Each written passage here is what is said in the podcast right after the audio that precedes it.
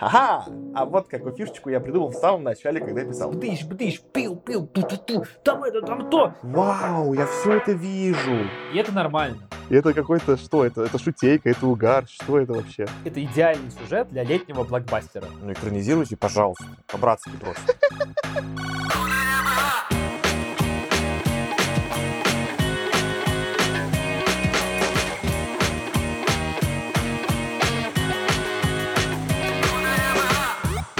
Всем привет!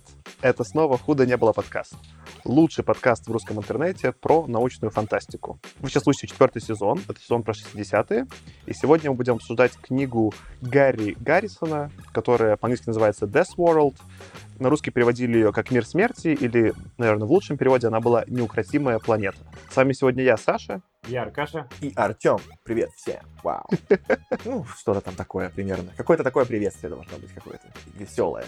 Технически мы как бы впервые по-честному добрались за 60-х, потому что из-за того, что там до этого, ну, я там с годами немножко поменяли нумерацию, хотя сезон про 60-е, первые книги были из 59-го, и вот эта первая книга, честно, из 60-го. А теперь вступление занудного человека. Я попрошу. Одна из книг «Городов в полете» известного нам уже и знакомого Джеймса Блиша, была написана в 60-е, если не две. Все верно. Только что я видел, как у Аркаши из глаза просто монокль выступил вот так вот, и цилиндр вырос с головы. И пар пошел из-за всех э, мест. Да, но она была в другом сезоне. Она была не в сезоне 60-е, она была в сезоне, где мы про 50-е обсуждали города в полете и просто добили всю серию. А этот сезон мы заявили именно сезон про 60-е, немножко добили долги 59-го пропущенного, и вот теперь по-честному у нас прям 60-е, прям 6-0. Мальчики, мальчики, ну не ссорьтесь, пожалуйста. Ну вы бы правы. Что, а какие новости, пока мы к книге, наверное, перейдем? У меня есть новость. Ну, я ж это уже спалил, что я тут э, эмигрировал э, в Германию, пока вот в Берлине тусуюсь. Пошел сегодня за продуктами. Я живу у друга. Пошел за продуктами и решил нас всех порадовать и купил всем киндер-сюрпризы. А что купил? Я стоял в магазине, и меня разломало, потому что по-немецки киндер-сюрприз называется киндер-überraschung. Во-первых, слово «убирашинг» ничего хорошего не предвещает, кажется. И там так много букв, что они не влазят. Я что заметил? Он стоит такой, они тоже там разноцветные. Это сильно длиннее, чем сюрприз по количеству букв. Они прям пол яйца занимают. Вот, и во всем мире вроде как назвали киндер-сюрприз или сюрприз, ну, в смысле, вот это перевели. И только в Германии это киндер-убирашинг. Есть же целая большая серия мемов про то, как разные слова, похожие в разных языках, называются, ну, там, например, первое, что просто в голову приходит, что вот есть ручка, пен, там есть какой-то там пен, пин, пан, что-то там, какое-то, и в конце, значит, немецкий... Кугельшрайбер. Кугельшрайбер, и там это, «А, вот это вот выражение лица. И, ну, и там таких миллион, или там про бабочку, там тоже там что-то... Шмиттерлинг! Да-да-да, папион, пум-пум-пум, бутерфлай, брум-брум-пум. И в конце вот это вот садамаза. Обожаю эти мемы. В общем, да, я что-то очень орнул с убирашинга. Как будто, знаешь, если я был ребенком, мне подарили убирашинг, я бы испугался. Ничего хорошего я не ждал бы отчета, что называется убирашинг. Это что-то, от чего нужно лечить, наверное. Ну что-то, да. Доктор, сведите, пожалуйста, у меня тут какой-то убирашинг вскочил. Можно мне какую-нибудь там инъекцию? Что у вас новенького? Я хочу, во-первых, сказать, что мы тут записываемся в канун Нового года, и несмотря на то, что уже поздно, тем не менее поздравлю наших слушателей с прошедшими Новым годом и Рождеством. А во-вторых, во-вторых, еще я хотел отметить, мы обратили внимание, что в декабре к нам, видимо, присоединилось достаточно много новых слушателей, и мы еще не напоминали им, что если им, конечно, что-то нравится, они могут обязательно об этом рассказать друзьям и написать в соцсетях, и поставить лайк, если в том месте, где вы нас слушаете, можно поставить лайк или что-то еще поставить, что можно ставить. В общем, ставьте все, что можно ставить. А еще у нас есть Телеграм, Да, заходите. чатик, и туда можно зайти, и мы там выкладываем новости о новых выпусках. Саша начал там выкладывать цитатки, которые как бы дают слушателям пощупать мысли наши в следующем выпуске, в котором можно еще обсудить все, что происходит с новостями научной фантастики, с нашими выпусками. И на самом деле мы обсуждаем там около фантастические темы. Есть и откровенный флуд, есть и просто какое-то веселье, так что всем там найдется место. А иногда даже гифки с бэкстейджей. И гифки с бэкстейджей. Да-да-да, я сделаю. Мы сейчас тоже включили запись. Гифка будет. У меня новость э, из последнего, что мне прям, ну, как бы запало в душу. Я посмотрел нового Человека-паука, и тут, конечно же, нужно без спойлеров, и их не будет от меня. Но я скажу так, что я был приятно впечатлен. Ностальгия моя и вот, вот все вот эти всякие ламповые чувства, они были на абсолютном пределе. Я ловил себя на мысли, что я сижу с... Вот как у меня мог рот в улыбке открыться, вот максимально, вот вытянуться, до боли уже Вот так и было. И вот мемы, которые в интернете, э, там, знаете, показывают, что вот маленький Гомер Симпсон смотрит там еще в черно-белом Человека-паука, а потом уже взрослый Гомер Симпсон тоже смотрит Человека-паука. Вот у меня было ровно то же самое. Мне очень зашло. Я видел отзывы, мне очень понравилось, что там что пишут, что это как бы фан-сервис, который удался. Да, да, Что он и фан-сервис, но все время какой-то не пустой, а прям вот настолько душевный, что прям очень хорошо. да. Там, ну, есть мнение, ну, мое, по крайней мере, что он затянут, но ты понимаешь, что вот больше никто так не затянул бы. Что фан-сервис затянули ровно для фанатов. Вот, вот это прям вот чувствуется. Поэтому так и получилось хорошо, что ты сидишь, думаешь, ну да, я хочу уже в туалет, я бы уже, наверное, сходил бы домой и там закончил. Ну, Думаешь, ну когда я еще это увижу? В каком еще фильме я это увижу? Да и ни в каком. У меня, кстати, тоже в этом смысле хорошие новости. Я сходил, сделал прививку, и мне сразу поставили ее, засчитали, то, что был спутник, не как первую часть, а сразу как вторую. Поэтому через неделю у меня официально заработает прививка, и я смогу сходить на Человека-паука не через два месяца, а скоро. Жду, вот схожу на Матрицу, схожу на Человека-паука, тоже буду радостный с вами обсуждать. Что, тогда, может, э, перейдем к эпизоду? Давай попробуем. Худо не было. Предыстория нужна. Гарри Гаррисон, я про него в школе не читал, удивительно что я про него не знал, но его читал, по-моему, я немножко рассказывал про это в подкасте, мой одноклассник и очень хвалил. Он был фанат «Стальной крысы», прочитал все толстые тома, сколько там, 12, какое-то количество книг, он всех «Стальную крысу» прочитал, так что вот благодаря нему это попало в подкаст. Я вспомнил его фамилию, его фамилия была Изотов, так что Изотов, привет, спасибо тебе за рекомендацию. Вот к нам попал Гарри Гаррисон. «Мир смерти», который мы сегодня будем читать, это чуть ли не первый его роман, ну или один из первых. Ну да, он называется «Мир смерти». Я не помню, мы обсуждали это на записи одного из предыдущих эпизодов. Или так сказать, за кулисами. Но «Мир смерти» — это такое, кажется, что ну, название странненькое, да?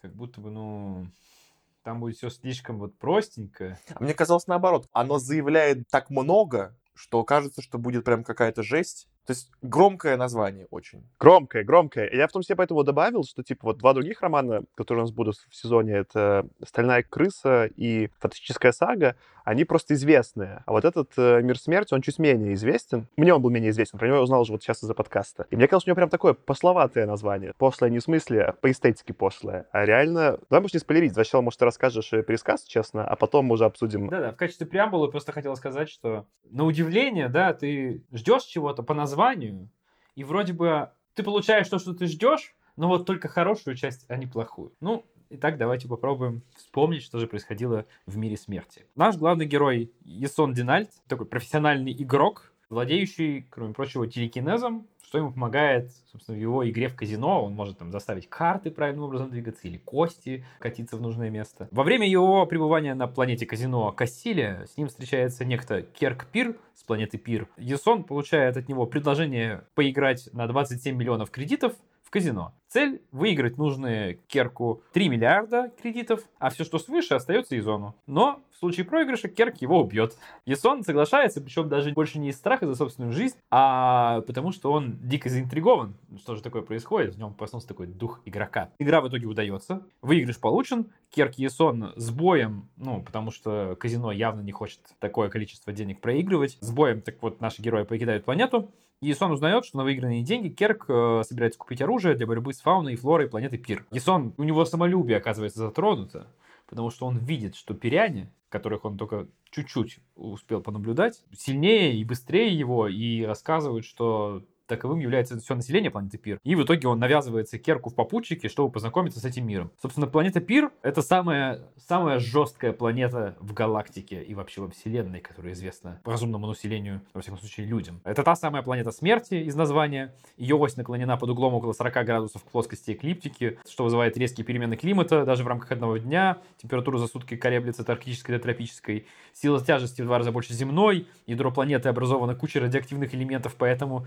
не непрекращающаяся вулканическая активность происходит на планете, и огромные дозы радиации получают все, кто там только есть. Ну, в дополнение к этому Пир еще имеет два спутника, которые могут создавать такую прерывную волну, что она достигает 30 метров в высоту и может захлестнуть просто все, что есть на побережье. Много другого неприятного происходит также на этой планете. И как следствие, все формы жизни, выжившие на пире, хорошо приспособлены к крайне жестким условиям существования. Но главная особенность планеты это то, что эти самые формы жизни крайне враждебны именно к людям, которые туда в какой-то момент прилетели. Единственный город на пире окружен защитным периметром, и живущие здесь пиряне все воины, независимо от профессии и рода деятельности, как, по сути, в древней Спарте. Они обладают огромной физической силой и быстрой реакцией, прекрасно владеют всеми возможными видами оружия и с детства учатся сражаться и убивать. Единственная статья экспорта пира — это тяжелые металлы, добываемые на шахтах, а почти весь импорт состоит из оружия и боеприпасов для ведения беспрерывной войны с пиром. Однако пиряне постепенно проигрывают эту войну с планетой, потому что их численность неуклонно снижается, хотя говорить об этом не принято, и они стараются никогда это не упоминать и даже, вот, в общем, не думать об этом. Но Ясон, конечно же, это замечает, как пришедший человек. Он проходит вначале курс выживания и начинает расследование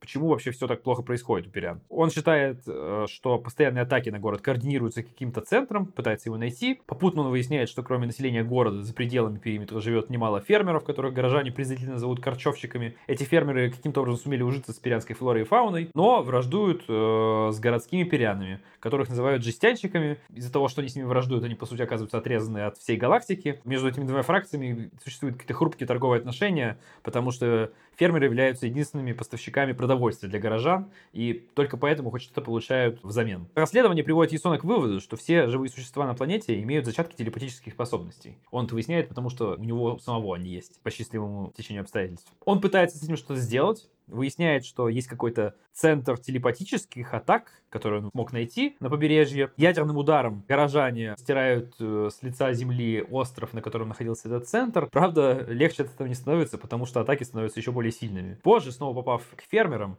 корчевщикам, Ясон случайно наблюдает кооперацию местных видов во время стихийного бедствия и понимает, что никакого центра атак на самом деле организованного нет, никогда не было, и что живые организмы просто благодаря этой телепатии чувствуют агрессию и ненависть горожан, считают их, по сути, стихийным бедствием, и на фоне этого стихийного бедствия объединяются для борьбы с ним. Благодаря местным способностям флоры и фауны, они, кроме этого, еще и благодаря радиации, в том числе, умудряются быстро мутировать, наращивать смертоносность и постоянно преодолевать все возможные попытки сопротивления горожан. Симпатизируя горожанам и фермерам, Ясон организовывает нападение корчевщиков на город, в ходе которого при попытке захвата единственного космического корабля Периан вываливает на обе стороны свои открытия, и большинство крайне нехотя, но признает его правоту, и в итоге это событие способствует тому, что две стороны наконец делают шаг к примирению и друг с другом, и с планетой.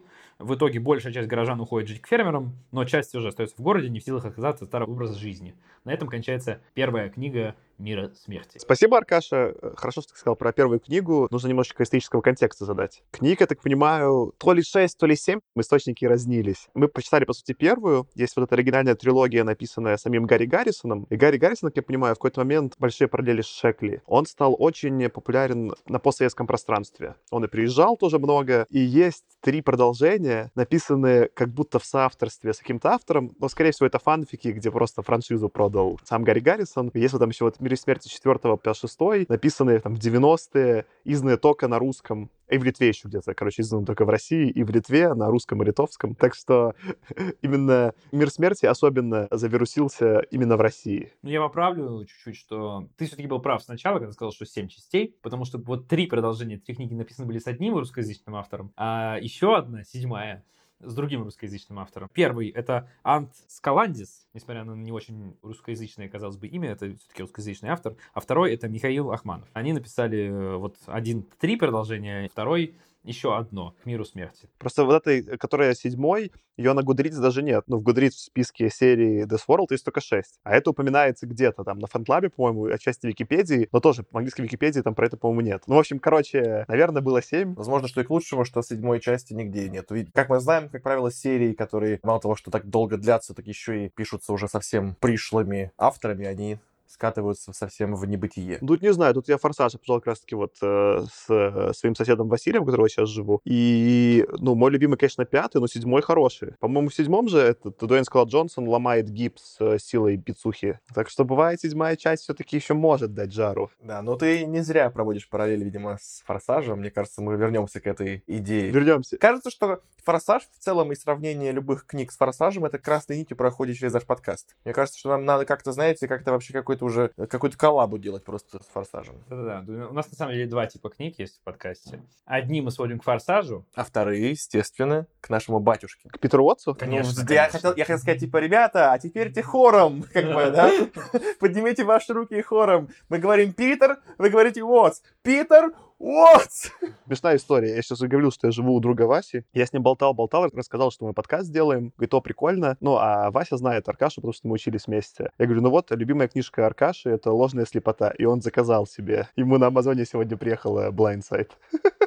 Норм. Вот это питчинг. Я прям представляю удовольствие от прочтения ложной слепоты на немецком. Мне стало плохо только что. Про Гарри Гаррисона добью еще маленькую вещь, что вот был популярен именно в постсовке, много сюда приезжал, что прикольно. В английской немножко версии видно. Как я понимаю, его Кэмпбелл, которого много обсуждали, который, смотря, написал нечто, он его очень менторил что он писал просто фантастику Гарри Гаррисон рассказы, и вот его менторил, и так понимаю, он в том числе этот Deathworld посвящает чуть ли не Кэмпбеллу за вклад в его карьеру, что вот очень в него Кэмпбелл как в автора верил. Это даже в какой-то степени есть одна из линий критики Гаррисона, и конкретно Death World, в том, что он слишком как будто бы пытается вписаться в ту парадигму, которую создавал Кэмпбелл в Astounding. Мы дальше будем обсуждать некоторые характеристики Есона Дин Альта, но в целом такой вот активный протагонист с психическими способностями, успешный, веселый, задорный и такой вот эгегей, как я понимаю из того, что я прочитал, это некий стереотипный персонаж, которого точно бы продвинул Кэмпбелл в своем журнале. Слушай, да, ты прикольно, что это параллель провел, я такое не заметил, но сейчас согласен, что это немножко выбивалось. Если у нас все другие персонажи такие уже более неоднозначные, то здесь некая такая прямота присутствовала. Хочется тогда немножко добить эту мысль. Она все равно не кажется устаревшей. Она кажется очень современной книга, и за счет вот этой именно ироничности. Она немножко как Шекли, которого вот я тоже упомянул. Она шутейная, но в то же время умно шутейная. Я вот скорее какую-то, не знаю, там, я много думал, что она на «Звездные войны» похожа, которая уже в 70-е вышла. Она такая чуть-чуть умно веселящаяся. И поэтому из-за того, что это не таких прям совсем серьезных вот щах, как у Кэмпбелла раньше, когда считаю сейчас Кэмпбелл, он классный, ну, в смысле, и, и в Astounding е классные рассказы, но ты понимаешь, что это вот 40-е, это 50-е, они прям сильно в том времени застряли. А эта книга могла быть как бы и в 70-е написана, ну, в смысле, что не застрявшая во времени. Я с тобой согласен, у меня были точно такие же ассоциации. У меня было две, по сути, когда я читал эту книгу, у меня было две ассоциации. Первая — это Шекли, просто некий средний Шекли по уровню юмора, задора, быстрого сюжета и какой-то некой моральной какой-то вот концовочки, да, что все-таки есть какая-то там глубокая идея. Вот это все очень верно, и еще, мне кажется, стилистика, такая журналистский стиль письма еще. Да. А дальше я вот так выстраиваю, что вот первая ступенечка моей ассоциации — это Шекли. Дальше я поставил как раз-таки Гарри Гаррисона с этой вот самой книгой, да, Death World. А то, что у меня как некий второй, да, вторая точка сравнения вместе с Шекли, но та, которая выше находится, чем Гарри Гаррисон, это двойная звезда Хайнлайна. По уровню задорности тона и приключенчивости есть такое? Нет такого слова, конечно же, но приключенчески, приключенчески. Да, вот э, по уровню приключенчески, вот по этому уровню похоже. Но все-таки у Хайнлайна, мне как мне показалось, персонажи чуть менее плоские все-таки. Прикольно, что очень похоже с тобой думали. Я еще думал про то, как удивительно эта книга оказалась, может быть, ты, Аркаша, это вам разовьешь, антитезой к «Звездному десанту» Хайнлайна. Что, по сути, тон чем-то похож, и она выглядит на поверхности как милитаристская, а по факту она максимально пацифистская, оказывается. И это очень похоже на то, что сделал потом Верховен. Но Верховен когда это снял? В 97-м, да, спустя там сколько лет, и скорее другим приемом. А здесь вот же прям ответ. Вот мы прочитали в 59-м, Хайнлайн пишет абсолютно милитаристскую такую на серьезных щах книгу, а тут нас завлекает в похожие сети Гарри Гаррисон, говорит, вот смотрите, как весело приключения милитаризм, а он такой, ну вы дураки, что ли? Ну смотрите же, можно же вот так. Вот я читал и все время думал, Шекли Хайнлайн, Шекли Хайнлайн, причем очень по-разному. Я не стал бы, конечно, Хайнлайна ставить выше в моем мире. Хайнлайн просто более серьезный, что ли. Он менее ироничный, он такой как бы правдоруб. А Гарри Гаррисон такой, как бы, знаешь, это такой добрый дядюшка, который такой, ну смотри, ну смотри, как еще бывает. Просто это разные жанры повествования. Мне, конечно, больше нравились всегда преподаватели, если перед уже школу, как Гарри Гаррисон, которые тебя скорее как чуть-чуть подкалывают, а не просто тебе лепят какую-то пропаганду. Ну, я тут только исключительно сравниваю как бы глубину персонажей между Хайнлайном и Гаррисоном. По сюжету, по веселью, в принципе, да, они похожи. Но я не хочу сейчас прям про все сразу говорить. Может быть, у вас есть какие-то еще следующие мысли. И когда мы перейдем к обсуждению персонажей, наверное, мы сможем к этим вернуться. Так, а я забыл же свой типичный вопрос. Как вам? Мне кажется, это просто будет хорошее, раз мы так быстро зацепились. Мне очень понравилось. Мне кажется, у меня по ощущению, что вам тоже, что эта книжка, она настолько легко зашла после всего, что мы читали, особенно Лебовица, который прям мне... Не к тому, что Лебовец плохой, но он, он со скрипом шел. А тут просто я такой, оп, и я прям за два вечера вообще под, э, под пивасик, ну, вообще очень легко. И в то же время это не так было я уже прочитал «Стальную крысу», ну, потому что мне хотелось ее первой прочитать. «Стальная крыса» мне меньше понравилась, она туповатая. Я ждал, что этот роман тоже будет более простецкий. А это первый роман, но он умный. Он, ну, на самом деле, интеллигентский очень. Я удивлен. То есть у меня скорее критика, потом я чуть ее разовью, она больше к стилю написания. То есть видно, что слог еще чуть-чуть не поймал. И мы видим еще надо пару книг, и он поймает. Он близится к этому, но еще не до конца поймал свой слог. А по веселью, прям вот, как ты вот говорил про «Двойную звезду», что была для себя отдушина, когда мы читали, да, для меня вот прям стал Гаррисон отдушина. Какой-то вот добродушный дядюшка со мной поговорил про то, про что я люблю, не особо занимаясь морализаторством. Как вам? Вы не просто так. Половину каких-то ассоциаций вы назвали, и вы назвали их с кино. И если говорить про жанровую принадлежность, да, ну это такой, это, это отличный, я даже не сказал, просто отличный, это идеальный сюжет для летнего блокбастера, который не особо заумный, не особо мудрствующий, он просто вот хороший летний блокбастер без заморочек. Вот это не то кино, которое ты будешь ходить и каждый день смотреть, да, потому что ты устанешь. Но разок сходить, отлично. Я вообще сидел, ну, читал и думал, блин, а почему до сих пор это не экранизировали? Я прям пошел, поискал. И действительно, ну, ну, не было. Я не понимаю, потому что здесь, ну, экранизация вообще прям, ну, отлично Про- вписывается. просто. И это даже сейчас можно было бы классно снять. Это можно было бы и тогда классно снять. Я скорее удивлен, почему до сих пор Особенно, знаете, в мире, когда у нас даже не самые лучшие франшизы бесконечно пытаются продолжать и вытягивать, не берут сюжеты, которые вот уже они есть, готовые, только как бы, ну вот, И он только адаптируют. И как сериал бы тоже зашел. Мне кажется, как сериал это меньше смотрелось бы. Ну, короткий сериал, там 8 серий каких-нибудь. Ну, может быть, да, это такой Netflix, там, 5 серий по часу, если там вдруг не влезет в э, формат кино двухчасового. Но мне кажется, вот это вот как раз не нужно растягивать. Его не нужно растягивать, он идеально ложится в формат. Вот два часа кино, ты посмотрел, бдыщ, бдыщ, пил, пил, ту ту ту там это, там то. И вот то, что вот, знаешь, вот шестиклассники будут друг другу рассказывать, да ты не видел, как он там вот это сделал. Ну, это вот идеальный фильм для вот этого. Классная мысль, что она еще... Ну, сейчас чуть время неподходящее, это много перестрелок, и в наши дни это уже могло бы быть, ну, такое. Но вот 80-е, то есть, условно, Верховен, когда был какой-нибудь Робокоп или вспомнить все, ну, это ж вот просто, это ж просто на 80-е, ну, именно визуальная фантастика 80-е, как это было в кино, она просто вот ложится, типа даже думать не надо, вот просто все готово, иди снимай. Тогда же и сейчас хорошо бы легло, потому что концовка-то пацифистская. Ну, может быть, ну, пришлось бы рейтинг R делать, а не PG-13, что в этом могла быть проблема, чисто, скорее, капиталистичная, чем художественная, да? Мне кажется, можно было бы снять прекрасно и в ПГ-13. Короче, смысл в том, что действительно, по сути, кажется, что это очень круто экранизируемая тема. И я бы хотел посмотреть на нее, точно. Я бы хотел посмотреть на все. То есть даже мы с Аркашей до записи начали обсуждать, кто мог бы сыграть кого. Какой актер мог бы сыграть какого персонажа. Расскажи. Ну, конечно, типа вот все пиани, это должны быть такие... Вот, вот сейчас это мода такие, этих рестлеров и ММАщиков тащить в кино.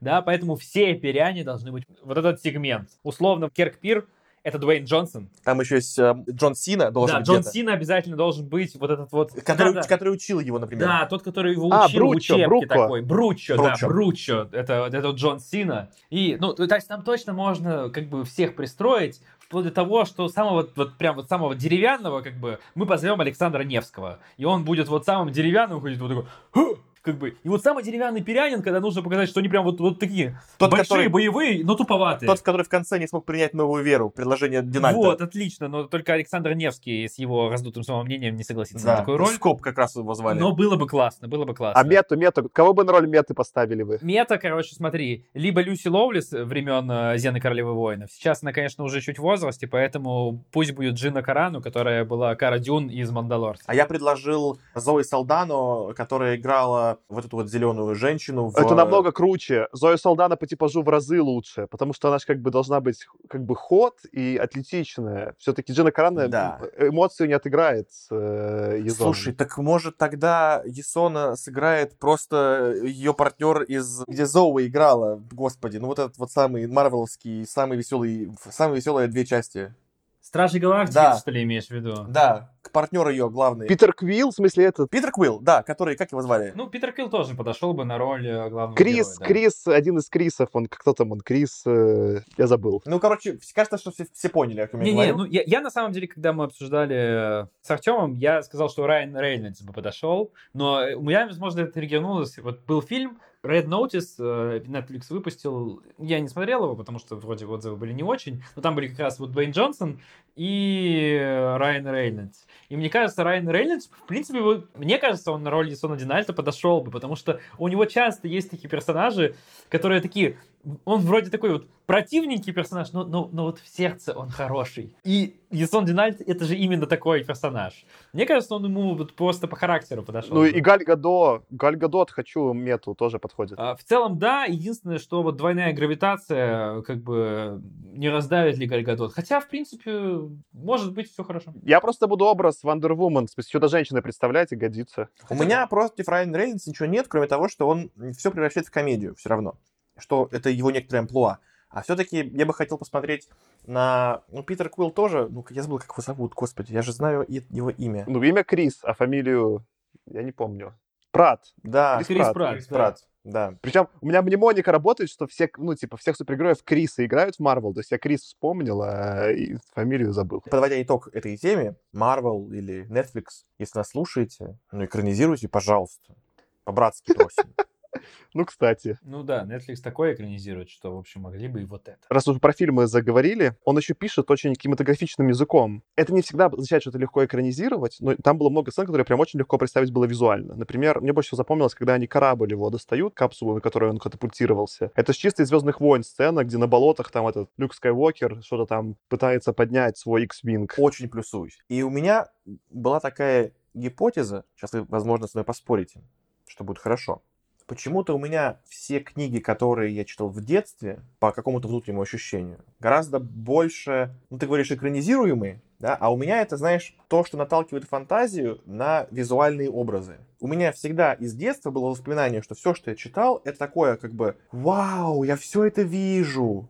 Хотя по факту, ну, не думаю, что прям так уж сильно разнилась литература тогда и сейчас, но читая вот, да, 60-е, моя фантазия работает гораздо больше. Читая нашего батюшку, мне очень сложно следить за тем, что он пишет. Я слова понимаю, но картинка не складывается часто. Он такую паутину плотную плетет, что там нет места вообще фантазии иногда. Там просто страшно становится. Поясни, что нашего батюшку ты имеешь в виду Петра Уотса. Ну, естественно, мы просто уже про это сегодня сказали, я не думал, что нужно еще, еще раз его в суе поминать. И про это тоже люди пишут, что вот, ну, из того, что я читал, когда готовился, что он очень хорошо умеет передать картинку в воображение. Не то чтобы только, как бы, как, знаешь, как кадр, не то чтобы он пишет, как будто бы он задумал кино, да, потому что есть такие авторы, которые пишут как бы с прицелом на то, чтобы их некий сценарий стал экранизируемым. Но это сейчас уже наверное, так делают, раньше вряд ли. А он пишет просто как-то, но это очень легко вот у тебя воспроизводится. развиваю эту мысль. Я прочитал и на русском, и на английском в итоге, как всегда. И в английской версии были иллюстрации. И мне иллюстрации показались слабее того, что описал э, Гарри Гаррисон. Он настолько реально образ создает, что там были какие-то нормы иллюстрации, но просто, что, во-первых, уже 60-х устаревшие, и, конечно, не как какие-то там, знаешь, как этот арт к Звездным войнам, как концепт-арт, да. И это, конечно, выглядит намного слабее. Такой редко, когда мне в книге иллюстрации казались слабее визуализации самой книги. Это был такой пример. Такой, да зачем? Успокойся, топи, лучше Гаррисона оставьте. Ну да, я тоже смотрел обложки книг. Я люблю иногда посмотреть обложки, вот как э, книги именно выходили в 60-е, как они иллюстрировались. Ты прав, с обложками старыми у меня было ровно то же самое ощущение, что, ну, как-то вот не дожато, то, что я себе представлял, гораздо сочнее. Но это потому, что тогда еще визуальных образов не было таких. Ну, не было компьютерной графики, да, то есть в 60-е писатели точно не писали все это с заделом на экранизацию, потому что, ну, была интересная фантастика 60-х, и даже 50-х, мы что-то обсуждали, что-то еще обсудим, но все равно технические возможности того времени очень сильно далеки от того, что мы можем сделать сейчас, и именно поэтому я говорю про экранизацию сейчас, с современными возможностями компьютерной графики и вообще продакшена этого всего. Тогда в 60-е, безусловно, экранизация этой книги смотрелась бы очень странно и попало бы в категорию B-movies, скорее всего. Про B-movies, кстати, очень много пишут в комментах и в обзорах. Вы мне сейчас натолкнули на мысль, раньше она не переходила, вот прямо сейчас только что пришло. А не кажется ли вам, что на базе этого сюжета можно было бы сделать еще и довольно распространенную сейчас мобильную игру? Понимаете, когда у тебя волны атакующих противников постоянно идут, и тебе нужно всегда строить защиту или там какие-то пушки, которые нужно всегда апгрейдить, потому что у тебя каждая следующая волна лучше предыдущей. И вот была еще... Tower Defense называется жанр. Да, да, да. И раньше была еще какая-то игра, когда ты отвечал за какую-то амебу, которая развивалась, эволюционировала, и ты выходил в итоге там на сушу, и надо было отследить, какие другие организмы у тебя на суше есть, и эволюционировать свой организм так, чтобы он был конкурентоспособным и выживал на этой территории. И вот можно было бы вот этот, вот, в общем, два жанра сплести. По сути, это оно и есть. У тебя всегда атака апгрейдится, эволюционирует, и нужно также продумывать защиту. Блин, это же типа сейчас ну реально очень популярный жанр. Артем, но, к сожалению или к счастью, я уже даже не знаю, как правильно сказать, но факт в том, что современные игроделы, особенно вот в этом странном, в некотором смысле ужасном, в некотором смысле прекрасном жанре мобильных игр, умудряются абсолютно любой сюжет вписать в абсолютно любой формат игр. Вот это то, что я наблюдаю, как бы иногда, когда мне вот эту совершенно безумную мобильную рекламу показывают либо в Ютубе, либо в каких-нибудь еще, прости господи, бесплатных приложениях, когда не возьдет реклама, которую нужно 10 секунд посмотреть, не про кликов, не без возможности закрыть, когда какое-то бесплатное приложение хочешь поиспользовать. То, что они могут, вне всяких сомнений. Но это же прям калька получается у тебя бесконечно эволюционирующие монстры валят на твой город, тебе нужно его защищать. Это же прям калька, ну, по сути. Согласен. Нормально, такой, типа, Plants vs. Zombies, или как там они назывались. Это же прям он, годится. Да-да-да, для развития франшизы вполне себе как бы можно сделать. И, ну, если говорить про развитие франшизы, там же, ну, Гарри Гаррисон тоже вполне себе как бы франшизу развивал. Про кино я хотел еще немножко добавить, извините, что через вернусь к предыдущей теме, что еще была одна сцена, которая мне очень понравилась. Это когда его только в капсулу погружают и что-то привозят на планету, и нападает какое-то очень ярко описано как э, представитель фауны, флоры. Я все время путаю, кто там из них кто. Флора растения, фауна, животные. А тут мы, кстати, не знаем, это кто растение или животное, но пускай животное, пускай фауна нападает. Это же чисто как было, я представил, как э, чужие. Там прям описано, как будто facehugger, вот этот, который, как он э, пассивно его пытается э, скафандр э, кислотой прокорябать дырку, чтобы вырасти новый чужой. Там много таких было прям сцен, которые меня удивляли, потому что эти все фильмы, которые вышли через 20 лет, а ты прям читаешь такой, о, это это, о, это это. И это очень э, прикольно. Интересно, кстати, как людям заходило из этого в 60-е, когда это все еще не снято. Я еще вот про франшизность хотел пару мыслей добавить. Я прочитал вторую и третью книгу, на самом деле. Мне прям первая очень бодренькая и хорошо зашла настолько бодренько, что я прочитал вторую. Я начал вторую. Мне сейчас интересно будет услышать, что ты скажешь. Во-первых, как я уже сказал, такой формат летнего блокбастера — это то, что один фильм ты посмотрел хорошо, а когда ты их начинаешь смотреть подряд и много, оно приедает. Во-первых, есть этот эффект. Ну и во-вторых, э, все-таки Гарри Гаррисон немножко скатался в самоповторы, потому что у меня вот первую книгу я оценил на 4 звездочки, потому что это прям вот, ну это не 5 звезд, то есть нет какой-то глубины, это просто хороший такой боевая фантастика. Ну не совсем даже не боевая фантастика, но приключения приключенческая фантастика, наверное, даже правильно так сказать. Без особых заморочек. Во второй он пытается немножко такие заморочки сделать, как будто бы ему кто-то написал, Гарри Гаррисон, что-то у тебя слишком мало глубины и интересных сюжетов и рассуждений о морали и этике, которые вот другие предоставляют в своих книгах. И он взял и намотал рассуждения об этой морали и этике, и при этом немножко постебался над теми, кто рассуждает о морали и этике. Но сама по себе книга в целом получилась вторая послабее, а третья, если честно, вообще получился какой-то самоповтор третьей книги. Не знаю, мне третья вот уже прям настолько как-то не очень зашла, что я решил, что даже если дальше следующие книги были бы Гарри Гаррисона, я бы уже не стал читать. У меня есть идея про это. Это, наверное, то, почему в итоге у него самой там, популярной франшизой оказалась «Стальная крыса». Потому что «Стальной крысе» она более про персонажа. Он вводит какого-то персонажа, а мир плевать. И тогда это приключенческая фантастика. А тут идея была классная. Он придумал идею с планетой, на планете у них все получилось. Теперь надо выруливать с новым сюжетом. Это для сиквела намного сложнее ситуация. Чтобы ты понимал, во второй книге с первой общего только герой Есон Динальд. Все происходит на совершенно другой планете. И только в начале он с кем-то там общается. Пира, его там похищают, он улетает.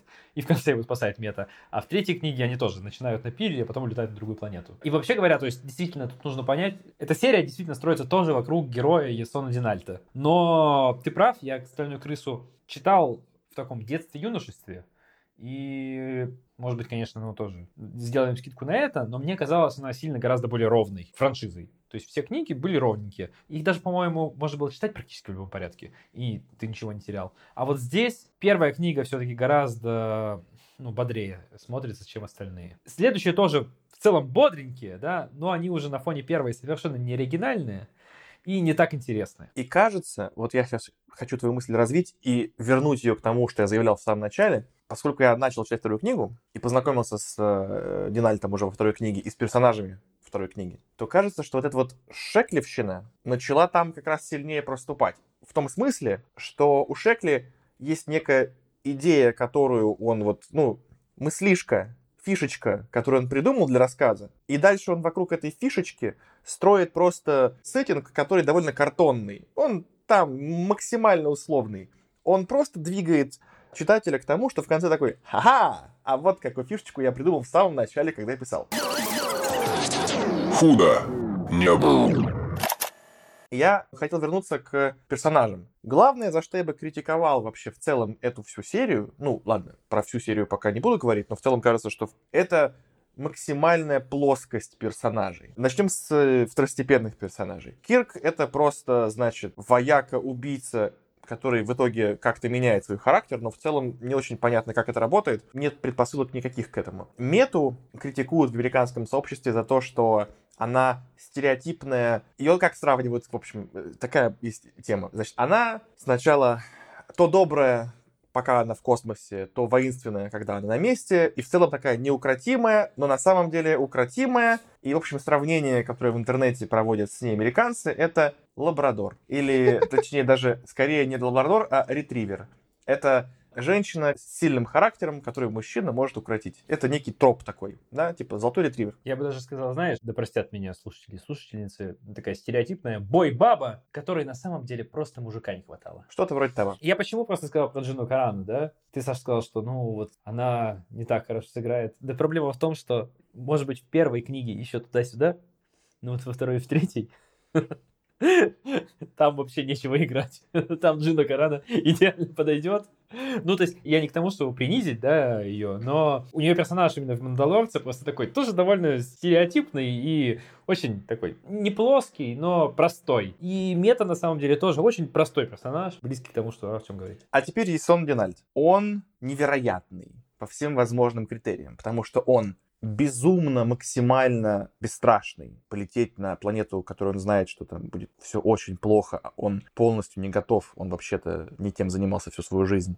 Ок. Он очень умный, и он умный не просто, как бы, да, некие когнитивные навыки, он еще там какой-то пеленг умеет паять. Он в целом шулер, который умеет что-то паять. Да? Мы понимаем, что, в общем, довольно-таки странное сочетание. Он очень невероятно везучий. Все его приключения, они про то, что ему очень сильно везет. Мало того, он еще и обладает психическими способностями. Ну, то есть он какой-то вот сферический герой в вакууме, да, который обладает всем, чем только возможно. И это такой вот невероятный персонаж, у которого нет слабых сторон. И в этом некоторая шеклевщина, что как бы ты не можешь подкопаться к нему. Нет у тебя никаких вопросиков к нему. Ну, что-то там где-то он сомневается. Ну, это такое. Это несущественно. Ну, где-то там он зашел он в библиотеку, а там оказалось, что крысы поели все книги. Да ничего, вот тебе последний сохранившийся единственный металлический ящик с бортожурналом. Конечно же, тебе повезло. И в нем нет никаких слабых сторон. И к нему, как бы, ты читаешь про него и думаешь, но нет такого. Это даже не Дуэйн Скала Джонсон. Это куда-то дальше. А мне это нравилось, кстати. Ты сейчас проводил параллель, я вспомнил, я мало чего знаю, конечно, там из русского контекста, но какой-нибудь Остап Бендер. Это же такой же персонаж. Какой-то авантюрист, который при этом ну, может, он более как бы позитивный, чем Остап Бендер, но какой-то такой прям добрый авантюрист. Я понял, почему это вот заходило тому моему другу-подростку из школы, и почему мне бы это подростку зашло. Я вот сам как такой тоже вот люблю, там была цитата, я прям почитаю про... Это про то, что про Стема рассказывал. Начало цитаты. «С каждой минутой затея Пирянина казалась Юзону все более сумасшедшей и все более увлекательной». Конец цитаты. Она очень описывает, и это мне очень свойственно. Я такой, типа, авантюрист, во что-то вписаться. Но я при этом невротик. Ну, в смысле, как это? Я себя веду как Юзон, только в лучший, один 1% своей жизни, а потом что-то там расстраиваюсь, что-то не получается, еще что-то. А у него всегда все получается. У него как будто невротизма нет, но при этом почему-то страсть к авантюризму есть. Конечно, реально человека как не будет. Ты либо как бы спокойный чувак, тогда и не авантюрист, и не невротик. Либо получай комбо. Ты и невротик, и авантюрист. Это же взаимосвязанные вещи. Но с точки зрения такого, типа, супергеройства подросткового, ну как, это вот это типичный супергерой, как в современных комиксах Марвел. Это Крис Пратт, который... У него все получается. Вот он хоп, и как сел, и получилось у Старлорда все. Я с тобой согласен. Это правда развлекает. Это как играть в Uncharted. Ты знаешь, что все получится. Аркаша мне, мы с ним созванивались до, просто болтали, и он говорит, блин, блин, блин, это же как Uncharted. Он спалил, и я читал под саундтрек из Uncharted, и это еще было лучше. Я прям врубил э, саундтрек из Uncharted и прям спокойненько читал. Это идеально. Мы это не обсуждали, это прикольно. Это прикольное совпадение. Но это действительно очень развлекательно, но это не отменяет того, что за это можно покритиковать произведение. Поэтому я и поставил это ниже, чем «Двойную звезду Хайлайна», потому что там тоже был приключенческий, как мы там это сказали, но там все-таки глубина персонажа была побольше. Там было много сомнений, там была самоидентификация персонажа. Я кто? Я актер или я реальный? Я могу из актера, который играет роль, стать по-настоящему вот этим самым лидером. И там много такого было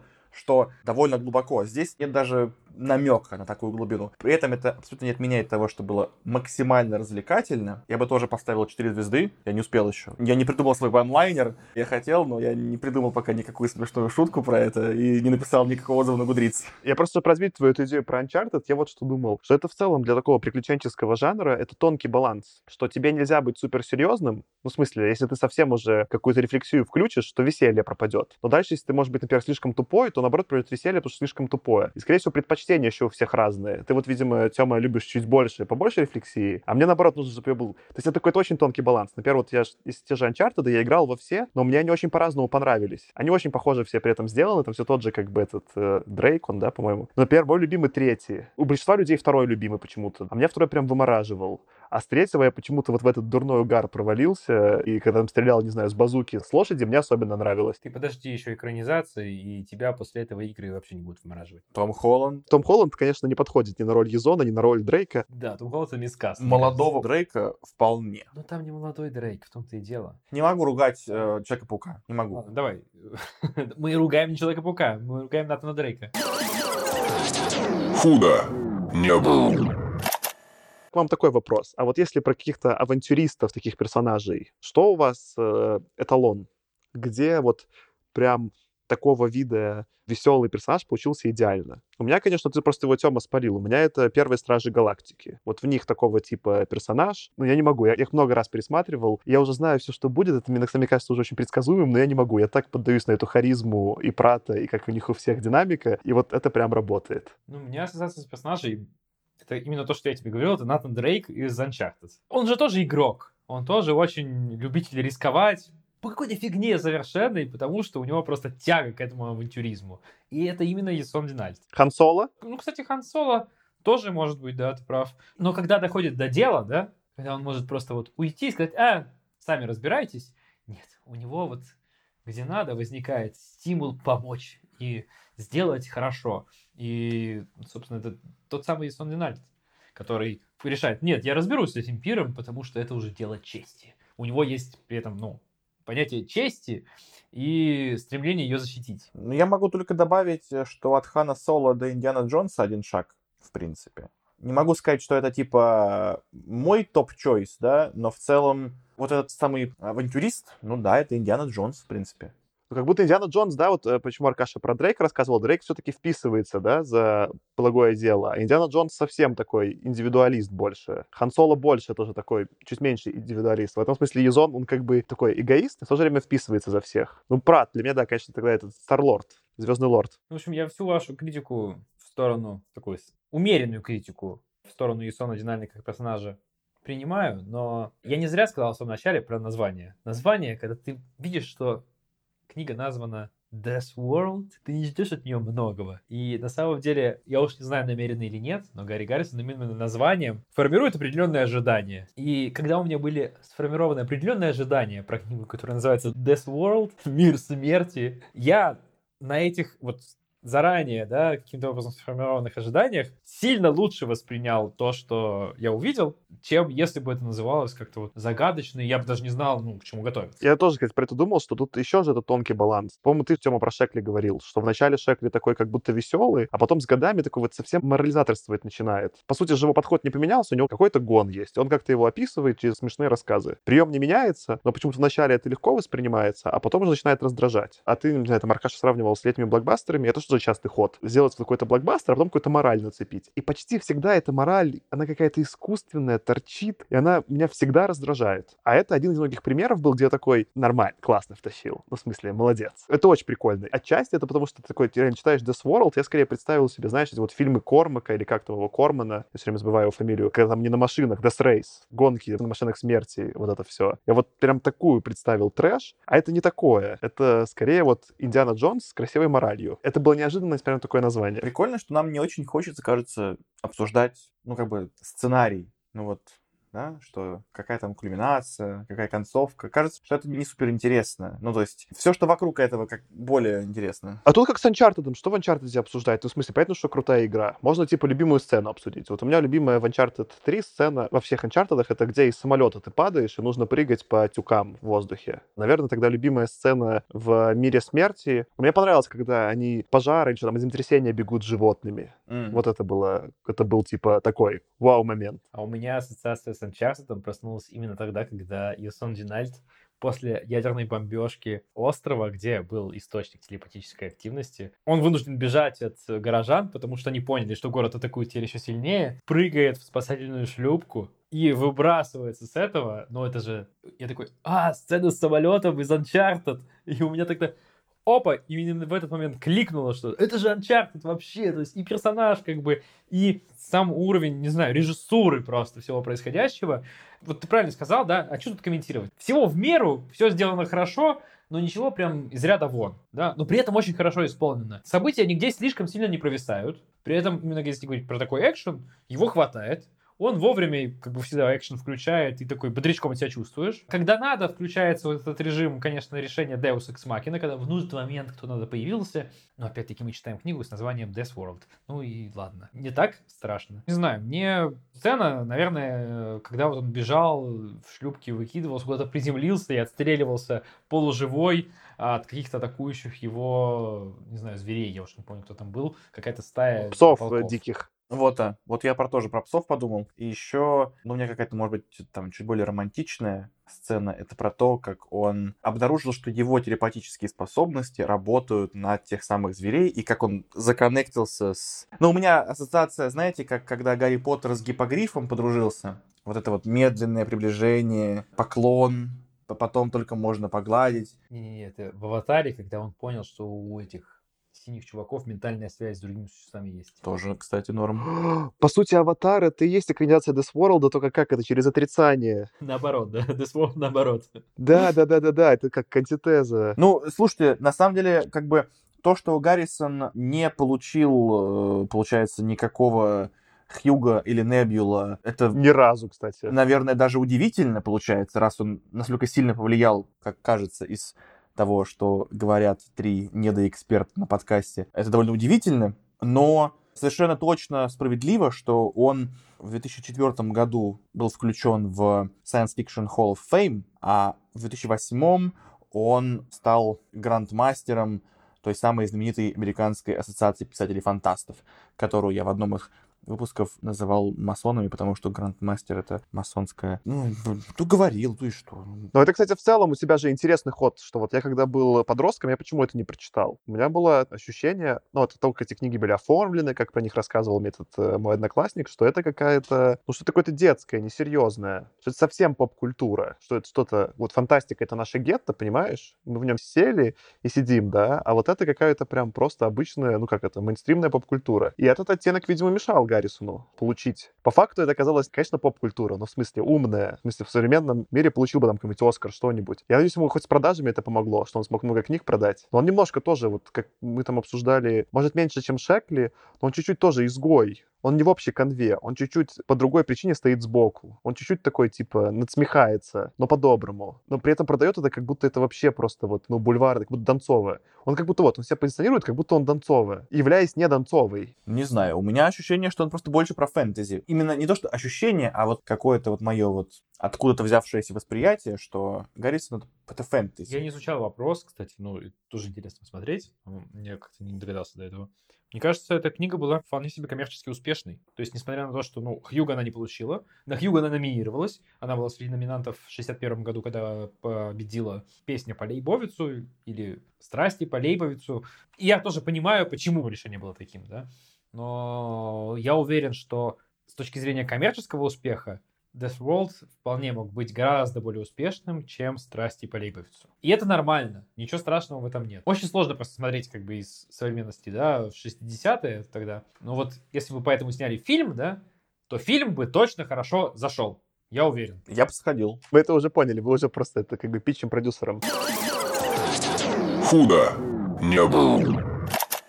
У меня вопросик был про такую тему. Имена же у них у всех э, смешные. Я про пир не понял, ну, типа, он назывался Пирус, я подумал, что это как, типа, пайр, типа, как этот костер, где сжигают погибших воинов. Но ты же, давай, Аркаш, расскажи про пир, то, что ты мне до подкаста рассказал. Пирова победа, выражение просто крылатое, и царь пир в древнем Риме, кажется, да, я, может быть, сейчас уже поплыл и не уверен, что правильно говорю, но есть выражение «первого победа», когда ты вроде бы победил, но толку от этого никакого. В Древнего Рима царь Пир воевал там с кем-то, и, ну, он, конечно, победил, да, но там какая-то фраза еще закрепившаяся, ну, неизвестно кем записанная, что ну, если я еще разок так победю, то у меня просто людей не останется, чтобы дальше побеждать. Здесь же то же самое, то есть люди вполне себе каждую битву выигрывают внутри этого периметра горожане, но толку от этого никакого. Но войну потихоньку проигрывают. Да, войну они в итоге проигрывают, потому что они не понимают, что они делают.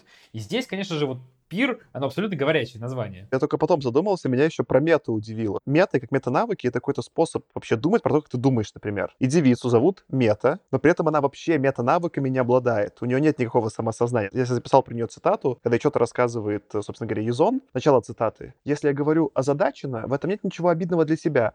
Да иначе быть не может. Ведь тебя так вырастили. Конечно, пир — это как бы остров с множеством сложных проблем, решать которые вы мастера. Но остров, он остров и есть. Перед лицом непланетной проблемы ты теряешься. И еще сильнее теряешься, когда ваши основные проблемы оказываются частью более широкого контекста. Представь себе, что ты ведешь игру, в которой правила непрерывно меняются. Конец цитаты. Ну вот Язон напрямую описывает, что такое мета-навыки и вообще мышление мете, но мета при этом наверное, свое имя таким не обладает. И это какой-то, что это? Это шутейка, это угар, что это вообще? Я не знаю, мне кажется, тут принцип простой. Бритва Оккама, не нужно предполагать что-то сложного, когда можно предположить что-то простое.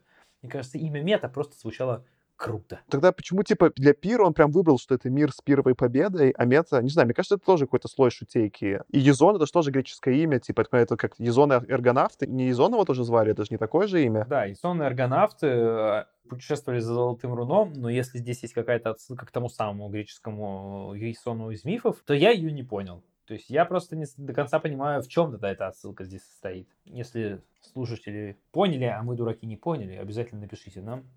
Нам очень интересно всегда узнать, чего мы не договорили и не додумали. И спасибо, когда пишете. Две добивочки, которые я мне хотел сказать, как мысли. Первое, что вот э, к Хайлен как раз-таки мы эту параллели проводили. Он все топил за войну. Он говорил, война — это круто, у него предположение, что вот все, типа, численность растет, растет, и только через войну можно что-то, типа, да, какое-то или снизить население, или какой-то мир захватить. А с ним прикольно парирует, э, то есть он а, как бы в обратную сторону крутит, он говорит, если вы все время воюете, вы просто все вымрете. В чем прикол? Вообще-то нужно как бы и договориться, да, что договориться более хорошая стратегия. Такого я, по-моему, вот из всего, что мы читали, я еще нигде не видел. То есть про войну, про как это экспансионную политику, и про то, что как этот вот этот у Хайланда бесконечная идея, что это закаляет, люди станут сильнее и круче, есть. И тут с такой позиции начинает э, Гаррисон говорит, да-да-да, там на пире все реально очень крутые, все прокачанные. И ты сначала воспринимаешь чистую монету, потом их стебет. Он говорит, а толку-то? Ну, в смысле, ну, прокачанные, но вы все, вы все умерли при этом. Зачем? В чем победа Пирова. Ну, это прям выглядит, не знаю, почти как какой-то прямой ответ Хайнлайну, что мне показалось очень как бы красивым ходом. Ну да, у Хайнлайна, знаешь, есть, во всяком случае, в рассуждениях в «Звездном десанте» предположение, что обе стороны всегда по дефолту настроены на уничтожение. А,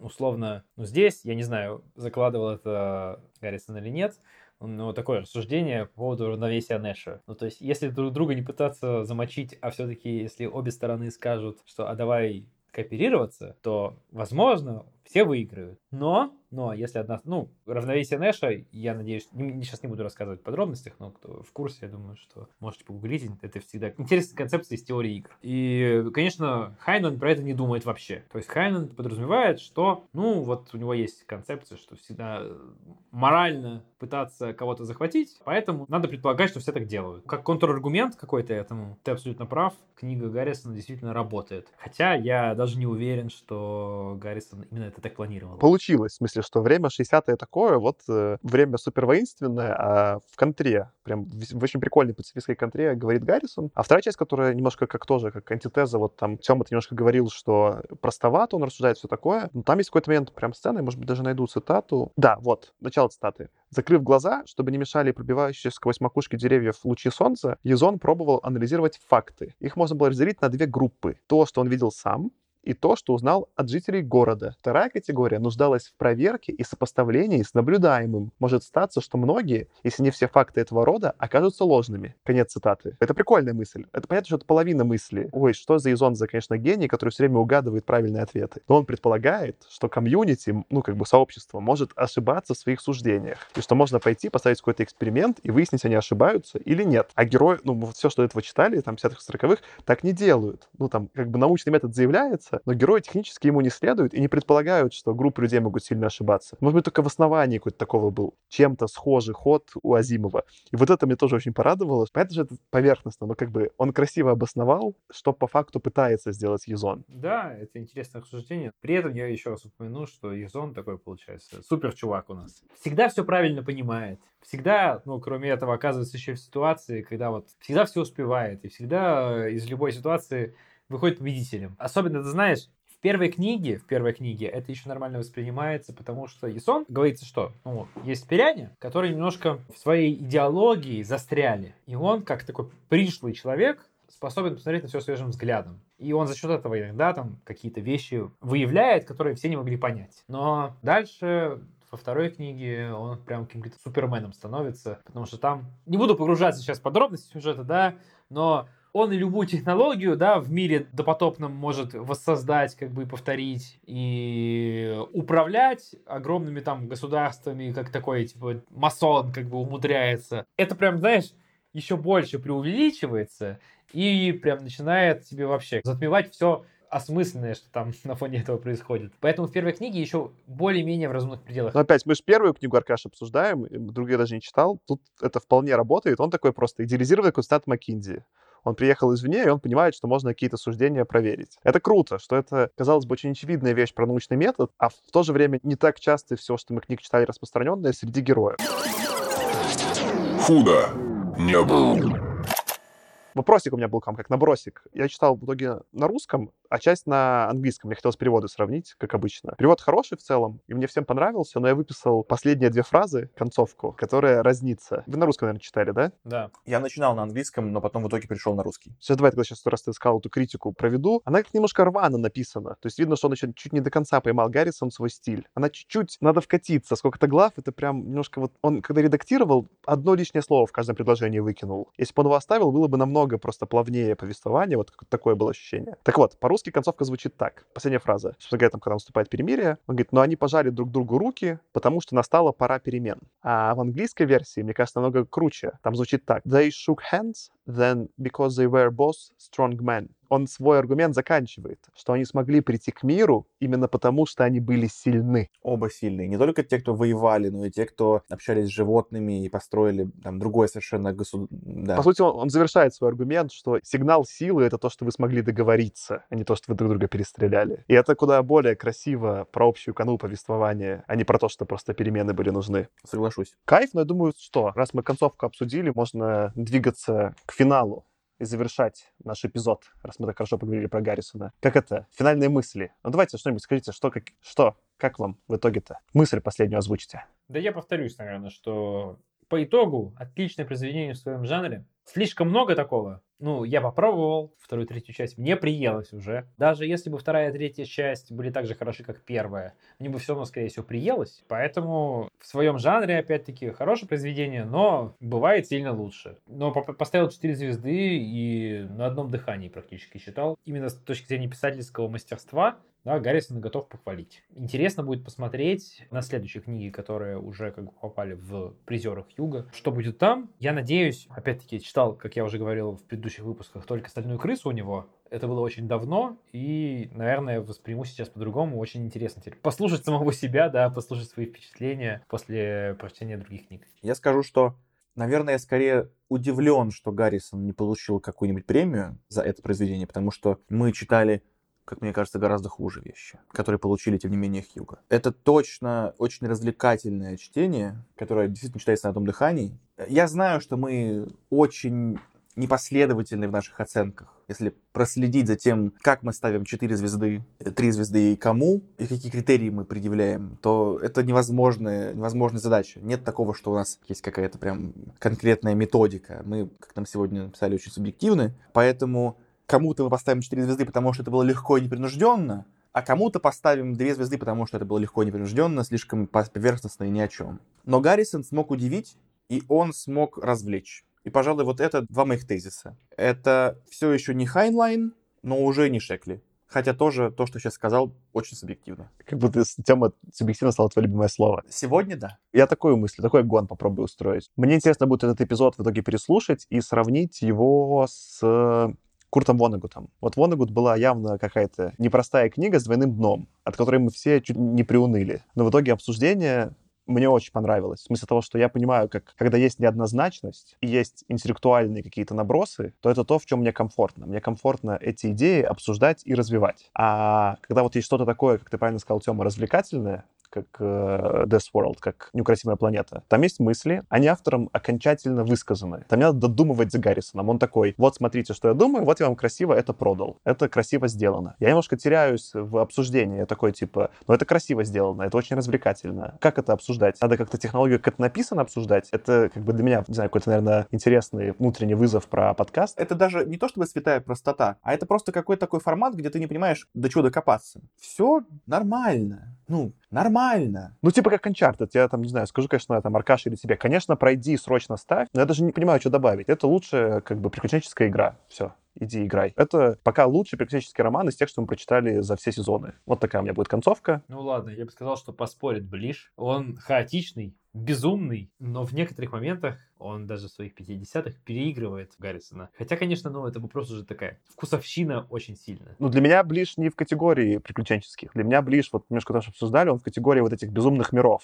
Он в категории там какого-нибудь э, Валерия на тысяча звезд, там что-то планет, или какие-то там фильмы Люка Бессона, Пятый элемент. Вот для меня Блиш это лучший пятый элемент. Это не столько приключенческое, сколько какой-то креативный угар. А вот это именно приключенческое про авантюризм, самое лучшее, что у нас было. Вот, на этой ноте, наверное, тогда я и закончу. Это был «Худо не было» подкаст. С вами сегодня был я, Саша. Аркаша. И Артем. Всем покедова. Пока. Чао. Худо